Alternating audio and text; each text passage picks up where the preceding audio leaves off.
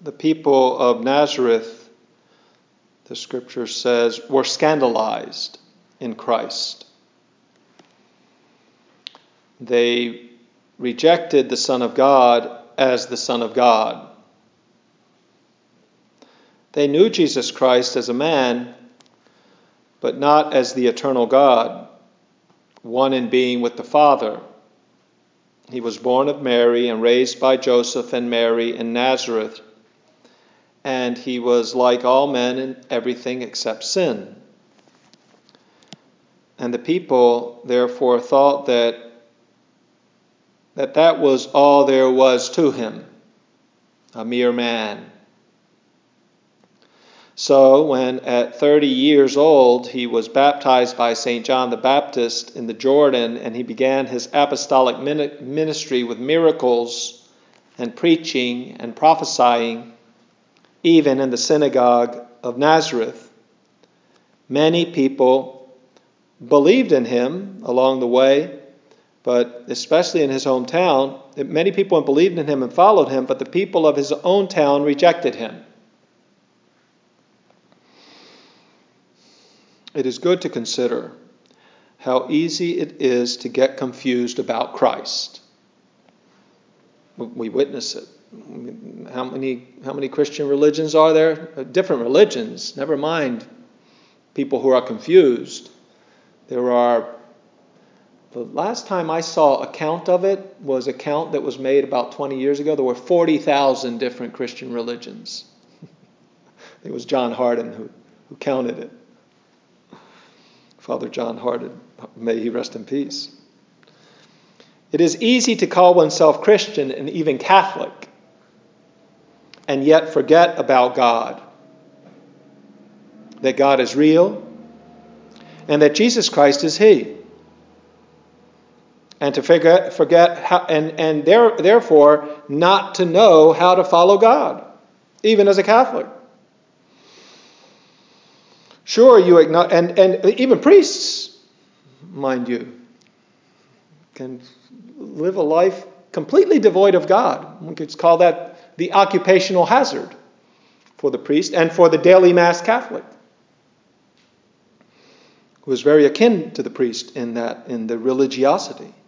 Sure, you acknowledge that Christ lived and died and rose from the dead and lives forever, and made you to live his holy life on earth and also to attain heaven. You confess the Catholic faith. But how does that affect your life, your thoughts, your sentiments, your words, and your work? There's some cliche expressions that capture this thought, which you've probably heard. Don't just talk the talk, but walk the walk, they say in the ghetto. I spent most of my priesthood in the ghetto. I'm still in urban America, but I wouldn't exactly call this a ghetto. But that's what they say that's what they say on the street, and they're right. And you have to live the faith. You have to live with Jesus. You have to live with God. You have to live like God. That's what it means to be a Christian. People should be able to look at you and say, that's how God lives. It reminds me I'm reminded of St. Lucy's because I have some of my old parishioners from St. Lucy's here, the men's choir, but the great choir. But there was, what was her name? Carmella. Carmella was a young lady. She was once one young lady. I didn't know her then. But she was in the orphanage there at St. Lucy's and grew up there and was raised there, and she. But I knew her late in life, and I was at her, I think at her funeral. I knew her when she died. But she was. I invited her one evening in the rectory. I don't know. It's probably against protocol and all the rest of it. But she's a old lady, kind of poor, and didn't have family, but always in the church. And so I invited her in for ice cream one night. I was going to have some ice cream, and I saw her. I said, "You want some ice cream?" She came in. And she looked at me. She's an angel of God, about this high. Ugly. I mean, she's beautiful. She's probably beautiful before, but I could see her. I could probably, if I could paint her, I could paint her just from memory. Very distinctive, big nose. But she was beautiful. But anyway, she said, you're like God, she said to me. I mean, she doesn't know. It was. She said, you're like God because you take care of the poor. I don't say that for me. I'd say it for you. You know, this is people. I mean, that's the Christian, is to be like God, to take care of him and the others. It is essential for the Christian to know the Lord Christ as the Lord of one's life and to live that way, entirely oriented toward him and reorienting toward him. The first word of Christ in the gospel is, I forget what gospel it's in, but he says, right after he's baptized by John the Baptist, he says, the kingdom of heaven is at hand. Metanoiete is the Greek. Metanoiete, meta, you know, meta, it's change. Turn around, turn around. 180, do an about face. The kingdom of heaven is at hand.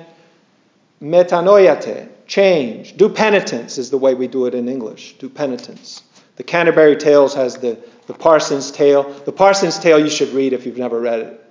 Read it in modern English if you want. But it's all about penitence. That is the sermon on this scripture, which the Lord says, turn around. He says, and believe in the gospel through penitence. And in another place he says, that the Lord says, to know the truth. See, this is the problem. This is the difficulty. They thought they knew the truth and they didn't.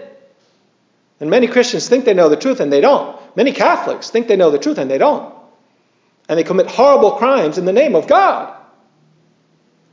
But the key is to know the Lord and to follow the Lord in his church, guided by his sacred ministers, by his word. He says it very clearly in another place. He says,